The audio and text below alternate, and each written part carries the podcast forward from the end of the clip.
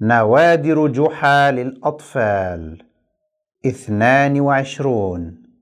جحا شجاع جدا. عرف جحا بشجاعته وإقدامه على العمل بهمة ونشاط بين أهل قريته لما كان يحكيه عن نفسه في مجلسه مع الأصدقاء من بطولات وشجاعة وهمية. وكلما جلس في مكان تجمع حوله الأصدقاء حبا في الاستماع إلى طرائفه ونوادره. وكان جحا في ذلك الوقت خاليا من العمل.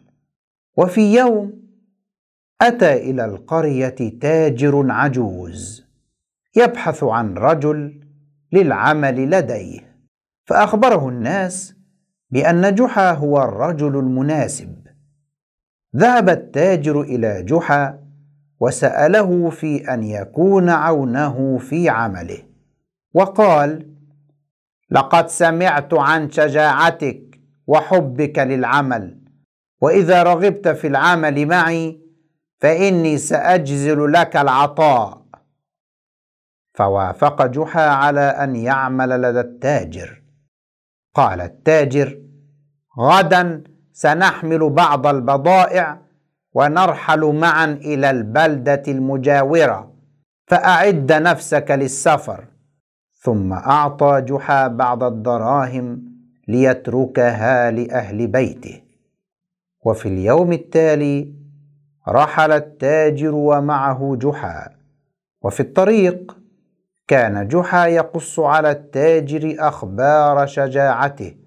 ومواقفه الوهمية حتى ضاق به الرجل. وفي منتصف الطريق أراد التاجر أن يجلس في ظل شجرة ويستريح بجوار نبع من الماء. فقال هيا يا جحا أنزل الأحمال من فوق ظهر الحمار ليأخذ راحته. قال جحا آسف يا سيدي أنا لا أستطيع لأن ذراعي تؤلمني. وبعد قليل قال التاجر اذا هيطه لنا الطعام لنأكل.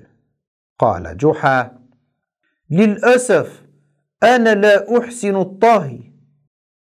طهى التاجر الطعام ووضعه في الأطباق وقال هيا يا جحا أحضر لنا بعض الماء من النبع.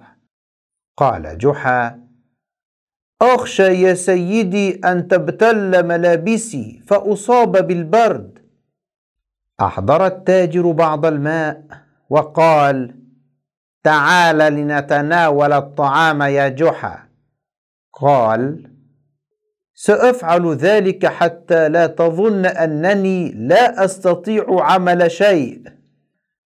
ولما انتهيا من الطعام ظهر لهما فجأة دب كبير. فزع التاجر العجوز وقال هيا يا جحا أظهر شجاعتك التي يحكي عنها أهل قريتك. هيا أنقذنا من ذلك الدب المفترس. قال جحا وهو يرتجف خوفا ماذا أفعل؟ إنني لا أستطيع أن أنقذ نفسي من فأر صغير ولكن عليك أن تفعل مثل ما أفعل. قال التاجر وماذا أفعل؟ قال جحا هكذا. ثم جرى هربا من الدب. أسرع الدب خلف جحا وترك العجوز وحماره اعتقد جحا أنه ابتعد عن الدب. فنظر خلفه فوجد الدب يسرع إليه. فظل يجري ويجري.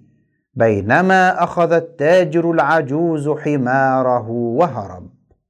وأخيرا وصل جحا إلى قريته منهوك القوى يلتقط أنفاسه.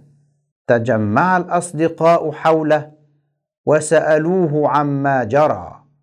قال جحا لقد أنقذت الرجل من الدب ولكن الدب جعلني أدفع ثمن ذلك جريا وفزعا.